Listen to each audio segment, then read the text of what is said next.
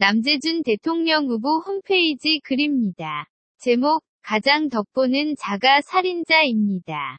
작성자, 디아로님. 살인사건이 났을 때 가장 유력한 용의자는 살인으로 가장 덕보는 사람입니다. 보험금을 타먹거나 재산을 상속받거나 자리를 꿰차는 사람이거나 혹은 가장 원한이 많은 사람입니다.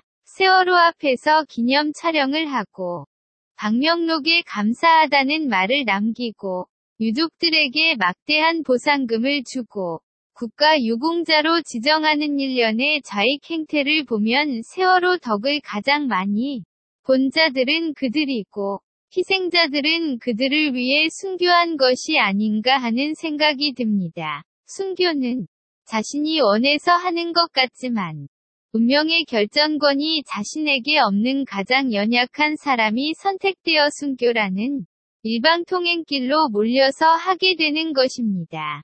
순교는 자살이나 타살이라기보다는 살인교사나 자살교사에 가깝습니다. 그러므로 순교라는 형태의 살인범은 교사한 자 다시 말해 직접 죽이지 않았지만 가장 덕을 많이 본 사람, 가장 고마워하는 사람입니다. 사람은 절대로 순교해서는 안 됩니다.